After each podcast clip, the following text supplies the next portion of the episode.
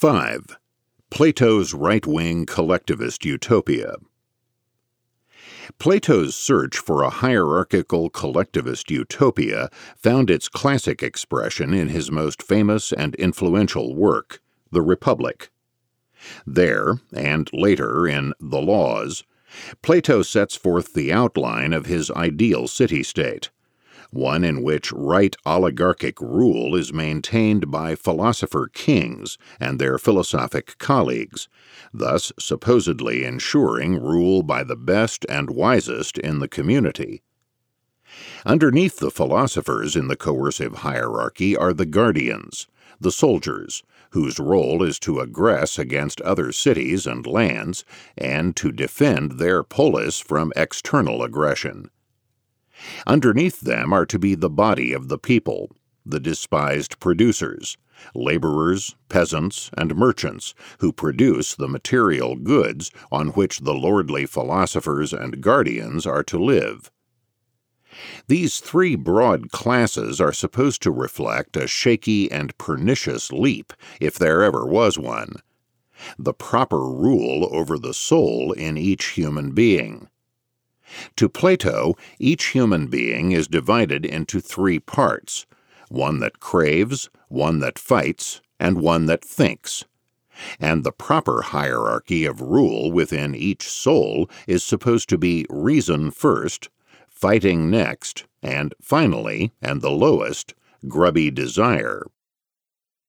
The two ruling classes, the thinkers and the guardians that really count, are, in Plato's ideal state, to be forced to live under pure communism. There is to be no private property whatsoever among the elite. All things are to be owned communally, including women and children. The elite are to be forced to live together and share common meals. Since money and private possessions, according to the aristocrat Plato, only corrupt virtue, they are to be denied to the upper classes. Marriage partners among the elite are to be selected strictly by the state, which is supposed to proceed according to the scientific breeding already known in animal husbandry. If any of the philosophers or guardians find themselves unhappy about this arrangement, they will have to learn that their personal happiness means nothing compared to the happiness of the polis as a whole. A rather murky concept at best. In fact, those who are not seduced by Plato's theory of the essential reality of ideas will not believe that there is such a real living entity as a polis. Instead, the city state or community consists only of living, choosing individuals. To keep the elite and the subject masses in line, Plato instructs the philosopher rulers to spread the noble lie that they themselves are descended from the gods, whereas the other classes are of inferior heritage. Freedom of speech or of inquiry was, as one might expect, anathema to Plato. The arts are frowned on, and the life of the citizens was to be policed to suppress any dangerous thoughts or ideas that might come to the surface.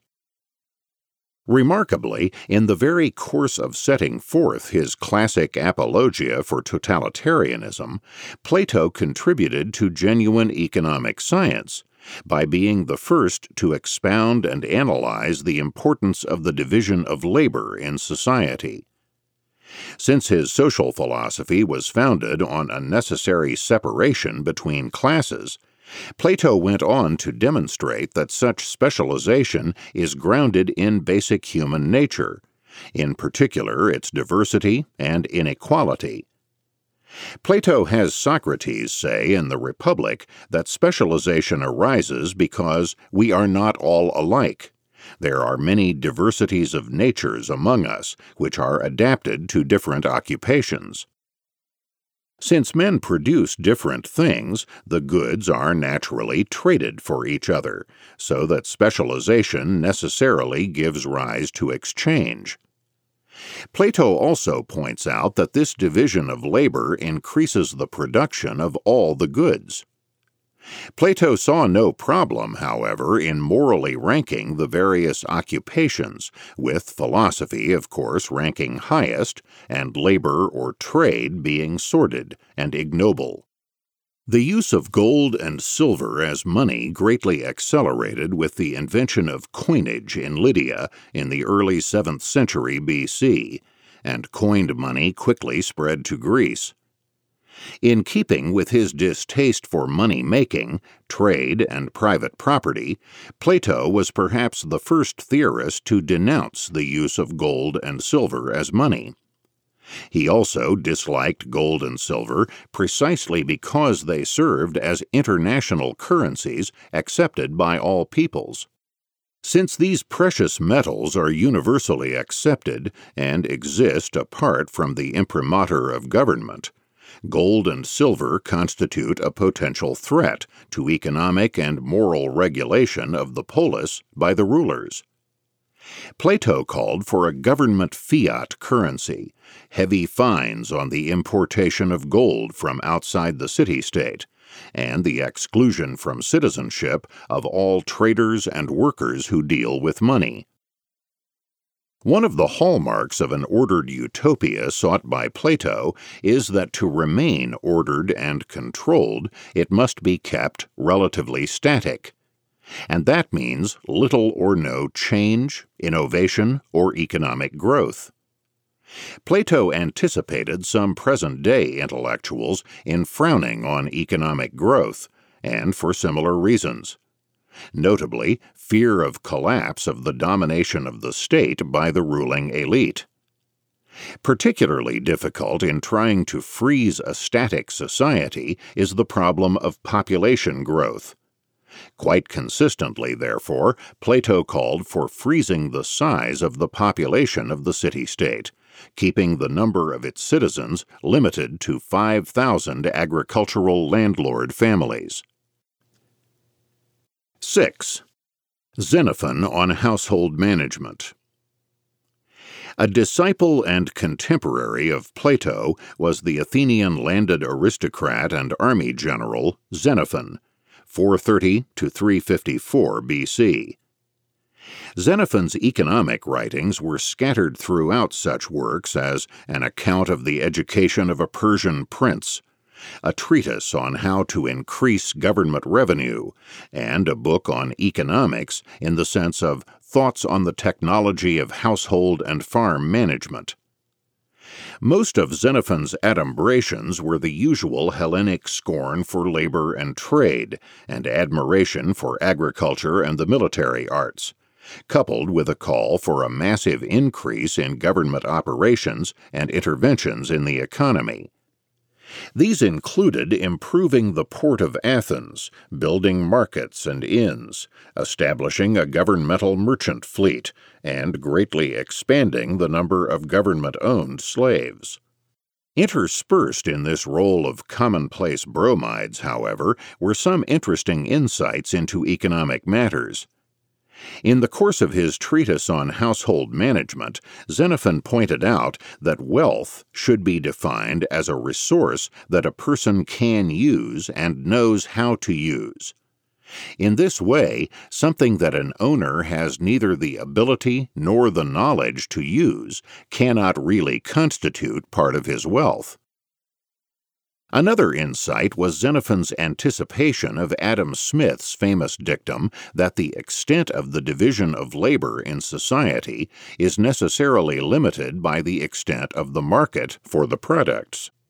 Thus, in an important addition to Plato's insights on the division of labor, written twenty years after the Republic, Xenophon says that in small towns the same workman makes chairs and doors and plows and tables, and often the same artisan builds houses. Whereas in the large cities, many people have demands to make upon each branch of industry, and therefore one trade alone, and very often even less than a whole trade, is enough to support a man. In large cities, we find one man making men's boots only and another women's only. One man lives by cutting out garments, another by fitting together the pieces. Elsewhere, Xenophon outlines the important concept of general equilibrium as a dynamic tendency of the market economy. Thus, he states that when there are too many coppersmiths, copper becomes cheap, and the smiths go bankrupt and turn to other activities, as would happen in agriculture or any other industry. He also sees clearly that an increase in the supply of a commodity causes a fall in its price. 7. Aristotle Private Property and Money. The views of the great philosopher Aristotle are particularly important because the entire structure of his thought had an enormous and even dominant influence on the economic and social thought of the High and Late Middle Ages, which considered itself Aristotelian. Although Aristotle, in the Greek tradition, scorned money making and was scarcely a partisan of laissez faire, he set forth a trenchant argument in favor of private property. Perhaps influenced by the private property arguments of Democritus, Aristotle delivered a cogent attack on the communism of the ruling class called for by Plato. He denounced Plato's goal of the perfect unity of the state through communism by pointing out that such extreme unity runs against the diversity of mankind and against the reciprocal advantage that everyone reaps through market exchange. Aristotle then delivered a point by point contrast of private as against communal property. First, private property is more highly productive and will therefore lead to progress. Goods owned in common by a large number of people will receive little attention since people will mainly consult their own self interest and will neglect all duty they can fob off onto others. In contrast, people will devote the greatest interest and care to their own property. Second, one of Plato's arguments for communal property is that it is conducive to social peace, since no one will be envious of or try to grab the property of another. Aristotle retorted that communal property would lead to continuing and intense conflict, since each will complain that he has worked harder and obtained less than others who have done little and taken more from the common store. Furthermore, not all crimes or revolutions, declared Aristotle, are powered by economic motives. As Aristotle trenchantly put it, men do not become tyrants in order that they may not suffer cold. Third, private property is clearly implanted in man's nature. His love of self, of money, and of property are tied together in a natural love of exclusive ownership. Fourth, Aristotle, a great observer of past and present, pointed out that private property had existed always and everywhere. To impose communal property on society would be to disregard the record of human experience and to leap into the new and untried. Abolishing private property would probably create more problems than it would solve. Finally, Aristotle wove together his economic and moral theories by providing the brilliant insight that only private property furnishes people with the opportunity to act morally, for example, to practice the virtues of benevolence and philanthropy. The compulsion of communal property would destroy that opportunity. While Aristotle was critical of money making, he still opposed any limitation, such as Plato had advocated, on an individual's accumulation of private property. Instead, education should teach people voluntarily to curb their rampant desires, and thus lead them to limit their own accumulations of wealth. Despite his cogent defense of private property and opposition to coerced limits on wealth, the aristocrat Aristotle was fully as scornful of labor and trade as his predecessors. Unfortunately, Aristotle stored up trouble for later centuries by coining a fallacious proto Galbraithian distinction between natural needs, which should be satisfied, and unnatural wants, which are limitless and should be abandoned. There is no plausible argument to show why, as Aristotle believes, the desires filled by subsistence labor or barter are natural, whereas those satisfied by far more productive money exchanges are artificial, unnatural, and therefore reprehensible. Exchanges for monetary gain are simply denounced as immoral and unnatural, specifically such activities as retail trade, commerce, transportation, and the hiring of labor. Aristotle had a particular animus toward retail trade, which of course directly serves the consumer, and which he would have liked to eliminate completely. Aristotle is scarcely consistent in his economic lucubrations. For although monetary exchange is condemned as immoral and unnatural, he also praises such a network of exchanges as holding the city together through mutual and reciprocal give and take. The confusion in Aristotle's thought between the analytic and the moral is also shown in his discussion of money. On the one hand, he sees that the growth of money greatly facilitated production and exchange.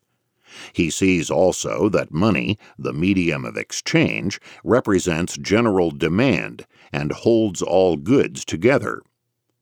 Also, money eliminates the grave problem of double coincidence of wants, where each trader will have to desire the other man's goods directly. Now each person can sell goods for money. Furthermore, money serves as a store of values to be used for purchases in the future. Aristotle, however, created great trouble for the future by morally condemning the lending of money at interest as unnatural since money cannot be used directly and is employed only to facilitate exchanges, it is barren and cannot itself increase wealth. Therefore, the charging of interest, which Aristotle incorrectly thought to imply a direct productivity of money, was strongly condemned as contrary to nature. Aristotle would have done better to avoid such hasty moral condemnation and to try to figure out why interest is, in fact, universally paid. Might there not be something natural, after all, about a rate of interest? And if he had discovered the economic reason for the charging and the paying of interest, perhaps Aristotle would have understood why such charges are moral and not unnatural. Aristotle, like Plato, was hostile to economic growth and favored a static society, all of which fits with his opposition to money making and the accumulation of wealth. The insight of old Hesiod into the economic problem as the allocation of scarce means for the satisfying of alternative wants was virtually ignored by both Plato and Aristotle, who instead counseled the virtue of scaling down one's desires to fit whatever means were available. 8. Aristotle Exchange and Value Aristotle's difficult but influential discussion of exchange suffered grievously from his persistent tendency to confuse analysis with instant moral judgment. As in the case of charging interest, Aristotle did not remain content to complete a study of why exchanges take place in real life before leaping in with moral pronouncements. In analyzing exchanges, Aristotle declares that these mutually beneficial transactions imply a proportional reciprocity. But it is characteristically ambivalent in Aristotle whether all exchanges are by nature marked by reciprocity, or whether only proportionately reciprocal exchanges are truly just. And, of course, Aristotle was never one to raise the question why do people voluntarily engage in unjust exchanges? In the same way, why should people voluntarily pay interest charges if they are really unjust? To muddle matters further, Aristotle, under the influence of the Pythagorean number mystics, introduced obscure and obfuscating mathematical terms into what could have been a straightforward analysis. The only dubious benefit of this contribution was to give many happy hours to historians of economic thought, attempting to read sophisticated modern analysis into Aristotle. This problem has been aggravated by an unfortunate tendency among historians of thought to regard great thinkers of the past as necessarily consistent and coherent. That, of course, is a grievous historiographic error. However great they may have been, any thinkers can slip into error and inconsistency, and even write gibberish on occasion. Many historians of thought do not seem able to recognize that simple fact. Aristotle's famous discussion of reciprocity in exchange in Book 5 of his Nicomachean Ethics is a prime example of descent into gibberish. Aristotle talks of a builder exchanging a house for the shoes produced by a shoemaker. He then writes, The number of shoes exchanged for a house must therefore correspond to the ratio of builder to shoemaker. For if this be not so, there will be no exchange and no intercourse. A. How can there possibly be a ratio of builder to shoemaker? Much less an equating of that ratio to shoes, houses. In what units can men like builders and shoemakers be expressed? The correct answer is that there is no meaning, and that this particular exercise should be dismissed as an unfortunate example of Pythagorean quantophrenia. And yet, various distinguished historians have read tortured constructions of this passage to make Aristotle appear to be a forerunner of the labor theory of value of W. Stanley Jevons, or of Alfred Marshall. The labor theory is read into the unsupportable assumption that Aristotle must have meant labor hours put in by the builder or shoemaker, while Joseph Soudek somehow sees here the respective skills of these producers, skills which are then measured by their products. Soudek eventually emerges with Aristotle as an ancestor of Jevons. In the face of all this elaborate wild goose chase, it is a pleasure to see the verdict of gibberish supported by the economic historian of ancient Greece, Moses I. Finley, and by the distinguished Aristotelian scholar H. H. Joachim, who has the courage to write how exactly the values of the producers are to be determined, and what the ratio between them can mean, is, I must confess, in the end unintelligible to me. Another grave fallacy in the same paragraph in the Ethics did incalculable damage to future centuries of economic thought. There, Aristotle says that in order for an exchange, any exchange, a just exchange, to take place, the diverse goods and services must be equated, a phrase Aristotle emphasizes several times. It is this necessary equation that led Aristotle to bring in the mathematics and the equal signs. His reasoning was that for A and B to exchange two products, the value of both products must be equal, Otherwise, an exchange would not take place. The diverse goods being exchanged for one another must be made equal because only things of equal value will be traded. The Aristotelian concept of equal value in exchange is just plain wrong, as the Austrian school was to point out in the late 19th century. If A trades shoes for sacks of wheat owned by B, A does so because he prefers the wheat to the shoes, while B's preferences are precisely the opposite. If an exchange takes place, this implies not an equality of values, but rather a reverse inequality of values in the two parties making the exchange. If I buy a newspaper for 30 cents, I do so because I prefer the acquisition of the newspaper to keeping the 30 cents, whereas the newsagent prefers getting the money to keeping the newspaper. This double inequality of subjective valuations sets the necessary precondition for any exchange. If the equation of ratio of builder to laborer is best forgotten, other parts of Aristotle's analysis have been seen by some historians as predating parts of the economics of the Austrian school. Aristotle clearly states that money represents human need or demand, which provides the motivation for exchange and which holds all things together. Demand is governed by the use value or desirability of a good. Aristotle follows Democritus in pointing out that after the quantity of a good reaches a certain limit, after there is too much, the use value will plummet and become worthless. But Aristotle goes beyond Democritus in pointing out the other side of the coin that when a good becomes scarcer, it will become subjectively more useful or valuable.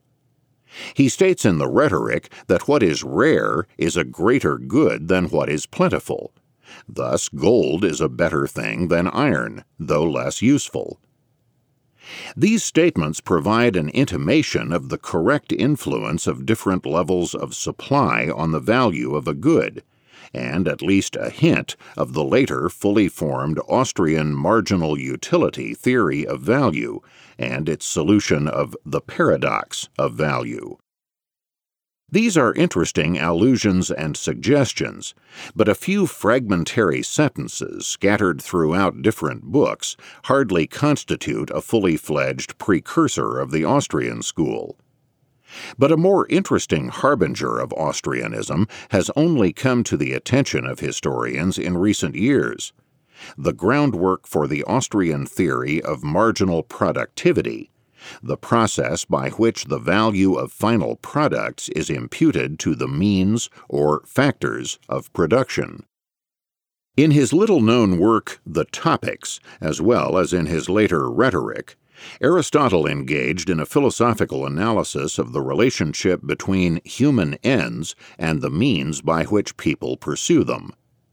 These means, or instruments of production, necessarily derive their value from the final products useful to man, the instruments of action. The greater the desirability or subjective value of a good, the greater the desirability or value of the means to arrive at that product. More important, Aristotle introduces the marginal element into this imputation by arguing that if the acquisition or addition of a good A to an already desirable good C creates a more desirable result than the addition of good B, then A is more highly valued than B. Or, as Aristotle put it, judge by means of an addition and see if the addition of A to the same thing as B makes the whole more desirable than the addition of B. Aristotle also introduces an even more specifically pre Austrian or pre Böhm-Bawerkian concept by stressing the differential value of the loss rather than the addition of a good. Good A will be more valuable than B if the loss of A is considered to be worse than the loss of B. As Aristotle clearly phrased it, that is, the greater good whose contrary is the greater evil, and whose loss affects us more.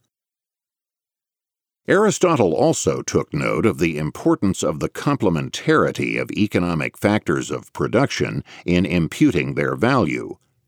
A saw, he pointed out, is more valuable than a sickle in the art of carpentry, but it is not more valuable everywhere and in all pursuits. He also pointed out that a good with many potential uses will be more desirable or valuable than a good with only one use. Critics of the economic importance of Aristotle's analysis charge that, with the exception of the saw and sickle passage, Aristotle made no economic application of his broad philosophical treatment of imputation. But this charge misses the crucial Austrian point, made with particular force and elaboration by the 20th century Austrian economist Ludwig von Mises that economic theory is but a part, a subset, of a broader praxeological analysis of human action. By analyzing the logical implications of the employment of means to the pursuit of ends in all human action, Aristotle brilliantly began to lay the groundwork for the Austrian theory of imputation and marginal productivity over two millennia later. 9. The Collapse After Aristotle. It is remarkable that the great burst of economic thinking in the ancient world covered only two centuries, the 5th and the 4th BC, and only in one country, Greece. The rest of the ancient world, and even Greece before and after these centuries, was essentially a desert of economic thought. Nothing of substance came out of the great ancient civilizations in Mesopotamia and India, and very little except political thought in the many centuries long civilization of China. Remarkably, little or no economic thought emerged out of those civilizations, even though the economic institutions, trade, credit, mining, crafts, etc., were often far advanced, and even more so than in Greece. Here is an important indication that, contrary to Marxists and other economic determinists, economic thought and ideas do not simply emerge as a reflex of the development of economic institutions. There is no way that historians of thought can ever completely penetrate the mysteries of creativity in the human soul and thus completely explain this relatively brief flowering of human thought. But it is surely no accident that it was the Greek philosophers who provided us with the first fragments of systematic economic theory. For philosophy, too, was virtually non existent in the rest of the ancient world, or before this era in Greece. The essence of philosophic thought is that it penetrates the ad hoc vagaries of day to day life in order to arrive at truths that transcend the daily accidents of time and place. Philosophy arrives at truths about the world and about human life that are absolute, universal, and eternal, at least while the world and humanity last. It arrives, in short, at a system of natural laws. But economic analysis is a subset of such investigation, because genuine economic theory can only advance beyond shifting day to day events by penetrating truths about human action which are absolute, unchanging, and eternal, which are unaffected by changes of time and place. Economic thought, at least correct economic thought, is itself a subset of natural laws in its own branch of investigation. If we remember the snatches of economic thought contributed by the Greeks, Hesiod on scarcity, Democritus on subjective value and utility, the influence of supply and demand on value and on time preference, Plato and Xenophon on the division of labor, Plato on the functions of money, Aristotle on supply and demand, money, exchange, and the imputation of value from ends to means, we see that all of these men were focusing on the logical implications of a few broadly empirical axioms of human life. The existence of human action, the eternal pursuit of goals by employing scarce means, the diversity and inequality among men. These axioms are certainly empirical, but they are so broad and pervasive that they apply to all of human life at any time and place. Once articulated and set forth, they impel assent to their truth by a shock of recognition. Once articulated, they become evident to the human mind. Since these axioms are then established as certain and apodictic, the processes of logic, themselves universal and apodictic and transcending time and place, can be used to arrive at absolutely true conclusions. While this method of reasoning, of philosophy and of economics, is both empirical, being derived from the world, and true, it runs against the grain of modern philosophies of science. In modern positivism or neo positivism, for example, evidence is much narrower, fleeting, and open to change. In much of modern economics, using the positivist method, empirical evidence is a congeries of isolated and narrow economic events each of which is conceived as homogeneous bits of information supposedly used to test, to confirm, or refute economic hypotheses. These bits, like laboratory experiments, are supposed to result in evidence to test a theory. Modern positivism is unequipped to understand or handle a system of analysis, whether classical Greek philosophy or economic theory, grounded on deductions from fundamental axioms so broadly empirical as to be virtually self evident, evident to the self, once they are articulated. Positivism fails to understand that the results of laboratory experiments are only evidence because they too make evident to the scientists, or to others who follow the experiments, that is, make evident to the self facts or truths not evident before. The deductive processes of logic and mathematics do the same thing. They compel assent by making things evident to people which were not evident before. Correct economic theory, which we have named as praxeological theory, is another way by which truths are made evident to the human mind. Even politics, which some scoff at as not purely or strictly economics, impinges heavily on economic thought. Politics is, of course, an aspect of human action, and much of it has a crucial impact on economic life eternal natural law truths about economic aspects of politics may be and have been arrived at, and cannot be neglected in a study of the development of economic thought.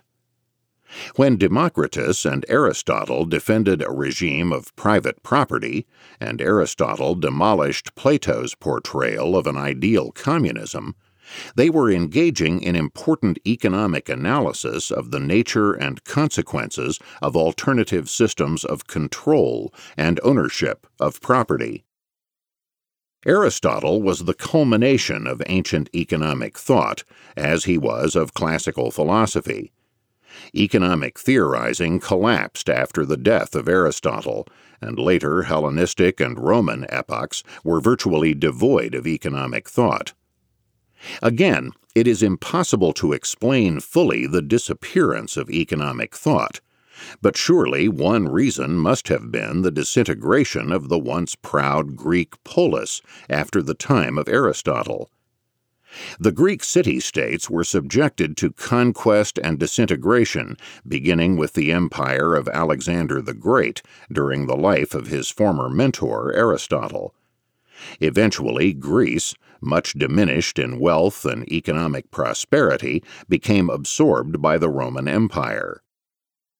Small wonder, then, that the only references to economic affairs should be counsels of despair, with various Greek philosophers futilely urging their followers to solve the problem of aggravated scarcity by drastically curbing their wants and desires. In short, if you're miserable and poverty stricken, accept your lot as man's inevitable fate, and try to want no more than you have. This counsel of hopelessness and despair was preached by Diogenes, 412 to 323 BC, the founder of the school of Cynics, and by Epicurus, 343 to 270 BC, the founder of the Epicureans. Diogenes and the Cynics pursued this culture of poverty to such length as to adopt the name and the life of dogs. Diogenes himself made his home in a barrel. Consistent with his outlook, Diogenes denounced the hero Prometheus, who in Greek myth stole the gift of fire from the gods and thus made possible innovation, the growth of human knowledge, and the progress of mankind. Prometheus, wrote Diogenes, was properly punished by the gods for this fateful deed. As Bertrand Russell summed up, Aristotle is the last Greek philosopher who faces the world cheerfully. After him, all have, in one form or another, a philosophy of retreat. The world is bad. Let us learn to be independent of it. External goods are precarious. They are the gift of fortune, not the reward of our own efforts. The most interesting and influential school of Greek philosophers after Aristotle was the Stoics, founded by Zeno of Citium, circa 336 to 264 BC, who appeared about the year 300 BC in Athens to teach at a painted porch, Stoa Poikile, after which he and his followers were called Stoics.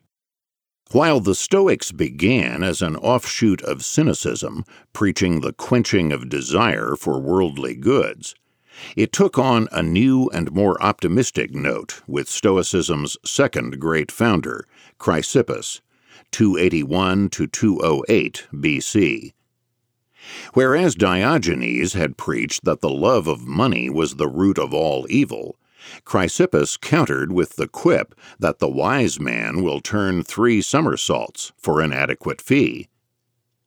Chrysippus was also sound on the inherent inequality and diversity of man. Nothing, he pointed out, can prevent some seats in the theater from being better than others. But the most important contribution of Stoic thought was in ethical, political, and legal philosophy for it was the Stoics who first developed and systematized, especially in the legal sphere, the concept and the philosophy of natural law. It was precisely because Plato and Aristotle were circumscribed politically by the Greek polis that their moral and legal philosophy became closely intertwined with the Greek city state. For the Socratics, the city state, not the individual, was the locus of human virtue. But the destruction or subjugation of the Greek polis after Aristotle freed the thought of the Stoics from its admixture with politics. The Stoics were therefore free to use their reason to set forth a doctrine of natural law focusing not on the polis, but on each individual, and not on each state, but on all states everywhere. In short, in the hands of the Stoics, natural law became absolute and universal, transcending political barriers or fleeting limitations of time and place. Law and ethics, the principles of justice, became transcultural and transnational, applying to all human beings everywhere. And since every man possesses the faculty of reason, he can employ right reason to understand the truths of the natural law. The important implication for politics is that the natural law, the just and proper moral law discovered by man's right reason, can and should be used to engage in a moral critique of the positive man made laws of any state or polis. For the first time, positive law became continually subject to a transcendent critique based on the universal and eternal nature of man. The Stoics were undoubtedly aided in arriving at their cosmopolitan disregard for the narrow interests of the polis by the fact that most of them were Easterners who had come from outside the Greek mainland. Zeno, the founder, described as tall, gaunt, and swarthy, came from Citium on the island of Cyprus. Many, including Chrysippus, came from Tarsus in Cilicia, on the Asia Minor mainland near Syria. Later Greek Stoics were centered in Rhodes, an island off Asia Minor. Stoicism lasted 500 years, and its most important influence was transmitted from Greece to Rome. The later Stoics, during the first two centuries after the birth of Christ, were Roman rather than Greek. The great transmitter of Stoic ideas from Greece to Rome was the famous Roman statesman, jurist, and orator Marcus Tullius Cicero, 106 to 43 BC. Following Cicero, Stoic natural law doctrines heavily influenced the Roman jurists of the 2nd and 3rd centuries AD, and thus helped shape the great structures of Roman law which became pervasive in Western civilization. Cicero's influence was assured by his lucid and sparkling style, and by the fact that he was the first Stoic to write in Latin the language of Roman law, and of all thinkers and writers in the West down to the end of the 17th century. Moreover, Cicero's and other Latin writings have been far better preserved than the fragmentary remains we have from the Greeks. Cicero's writings were heavily influenced by the Greek Stoic leader, the aristocratic Panaetius of Rhodes, circa 185 to 110 BC and as a young man he traveled there to study with his follower, Posidonius of Rhodes, 135 to 51 BC, the greatest Stoic of his age. There is no better way to sum up Cicero's Stoic natural law philosophy than by quoting what one of his followers called his almost divine words.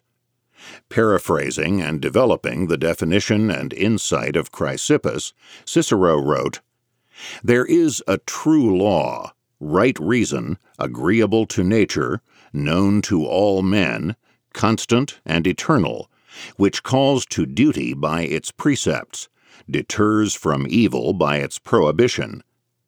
This law cannot be departed from without guilt nor is there one law at Rome and another at Athens, one thing now and another afterward, but the same law, unchanging and eternal, binds all races of man and all times.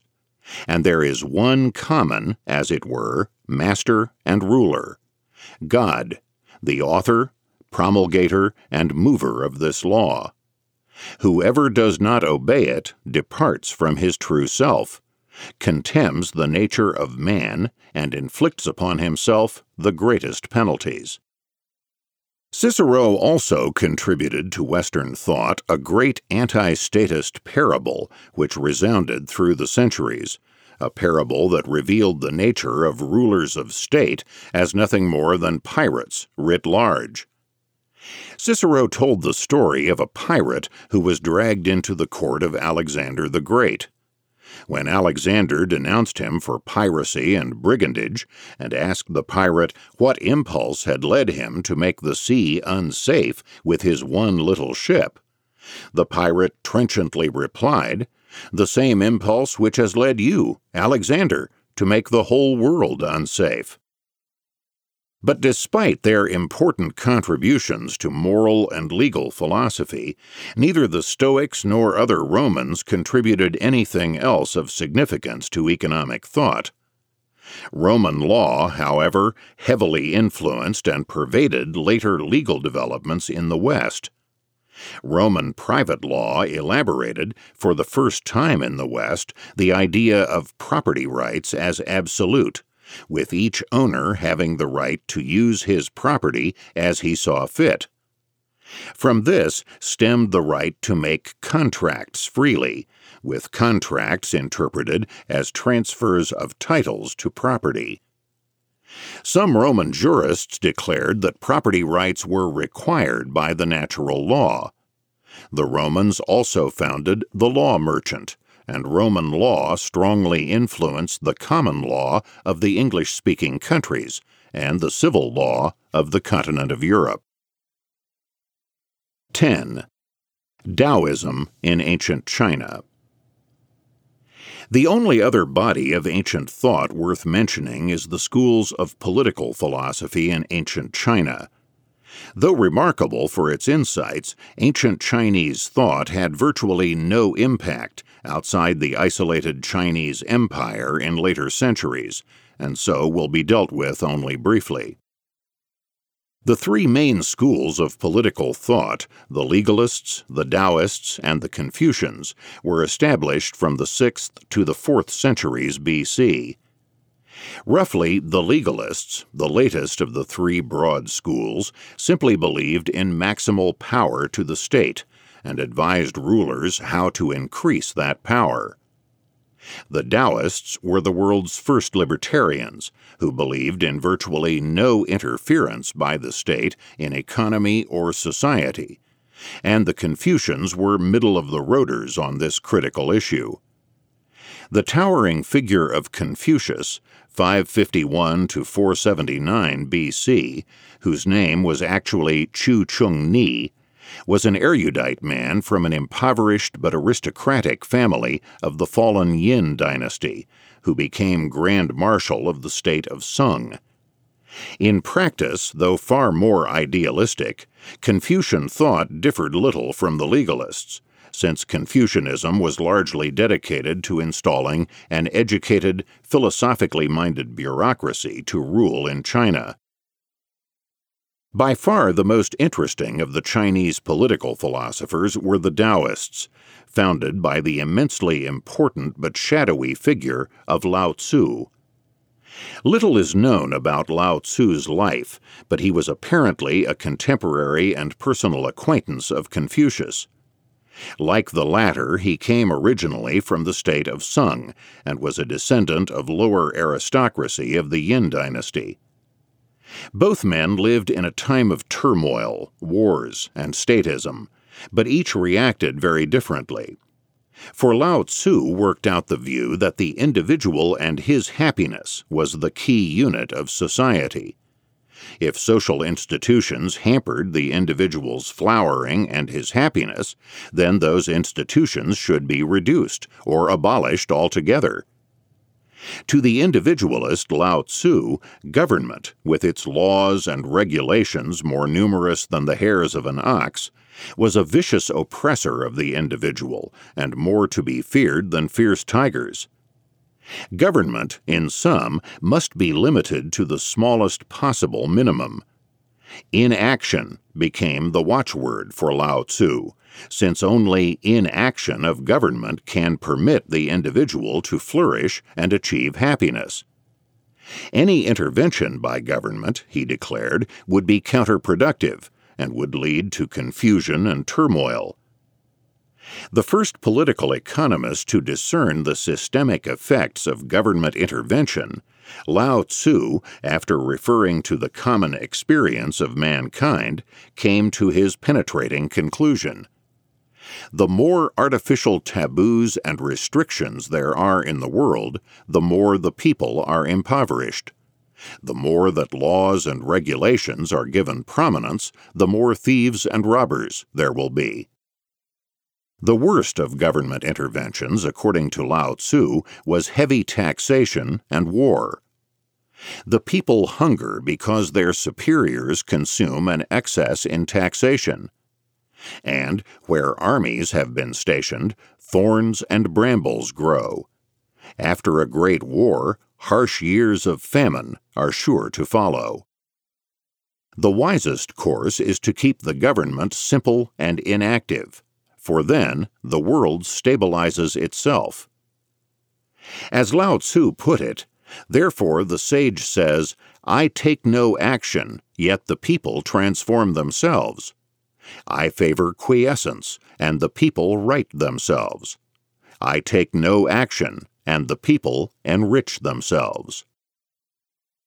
Deeply pessimistic and seeing no hope for a mass movement to correct oppressive government, Lao Tzu counseled the now familiar Taoist path of withdrawal, retreat, and limitation of one's desires. Two centuries later, Lao Tzu's great follower, Chuang Tzu, 369 to circa 286 BC, built on the master's ideas of laissez faire to push them to their logical conclusion individualist anarchism. The influential Chuang Tzu, a great stylist who wrote in allegorical parables, was therefore the first anarchist in the history of human thought. The highly learned Chuang Tzu was a native of the state of Meng, now probably in Honan province, and also descended from the old aristocracy. A minor official in his native state, Chuang Tzu's fame spread far and wide throughout China, so much so that King Wei of the Chu kingdom sent an emissary to Chuang Tzu bearing great gifts and urging him to become the king's chief minister of state. Chuang Tzu's scornful rejection of the king's offer is one of the great declarations in history on the evils underlying the trappings of state power and the contrasting virtues of the private life. A thousand ounces of gold is indeed a great reward, and the office of chief minister is truly an elevated position. But have you, sir, not seen the sacrificial ox awaiting the sacrifices at the royal shrine of state? It is well cared for and fed for a few years, caparisoned with rich brocades, so that it will be ready to be led into the great temple. At that moment, even though it would gladly change places with any solitary pig, can it do so? So quick, and be off with you. Don't sully me. I would rather roam and idle about in a muddy ditch at my own amusement than to be put under the restraints that the ruler would impose. I will never take any official service, and thereby I will be free to satisfy my own purposes. Chuang Tzu reiterated and embellished Lao Tzu's devotion to laissez faire and opposition to state rule. There has been such a thing as letting mankind alone. There has never been such a thing as governing mankind with success. Chuang Tzu was also the first to work out the idea of spontaneous order, independently discovered by Proudhon in the 19th century and developed by F. A. von Hayek of the Austrian school in the 20th. Thus, Chuang Tzu, Good order results spontaneously when things are let alone. But while people in their natural freedom can run their lives very well by themselves, government rules and edicts distort that nature into an artificial Procrustean bed. As Chuang Tzu wrote, the common people have a constant nature. They spin and are clothed, till and are fed, it is what may be called their natural freedom.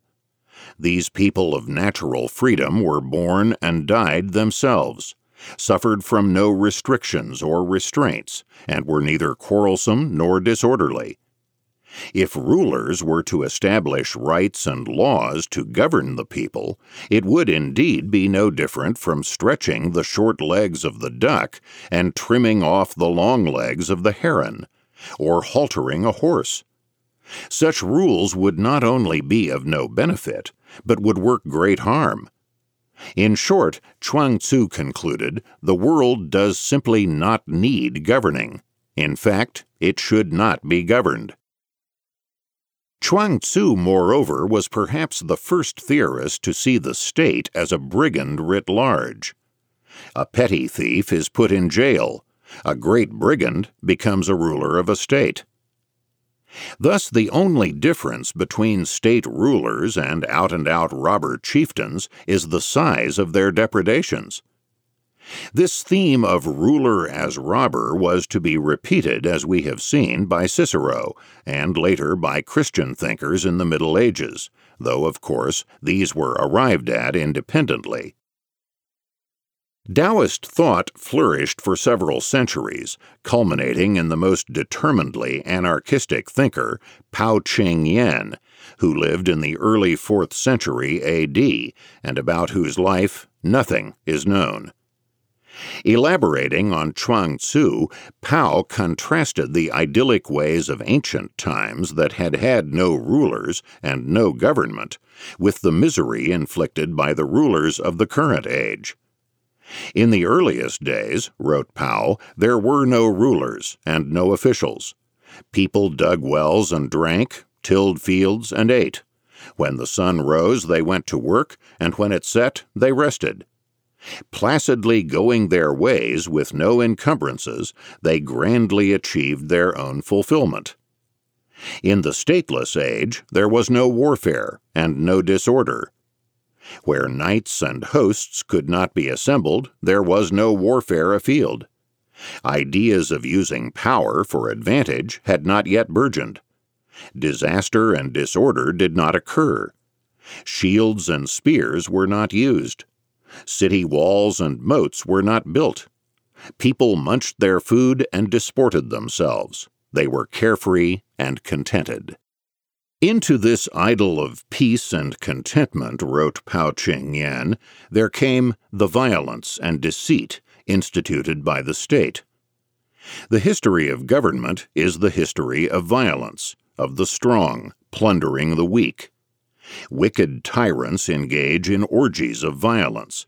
Being rulers, they could give free rein to all desires Furthermore, the government's institutionalization of violence meant that the petty disorders of daily life would be greatly intensified and expanded on a much larger scale. As Pao put it, disputes among the ordinary people are merely trivial matters. For what scope of consequences can a contest of strength between ordinary fellows generate? They have no spreading lands to arouse avarice. They wield no authority through which they can advance their struggle. Their power is not such that they can assemble mass followings, and they command no awe that might quell such gatherings by their opponents.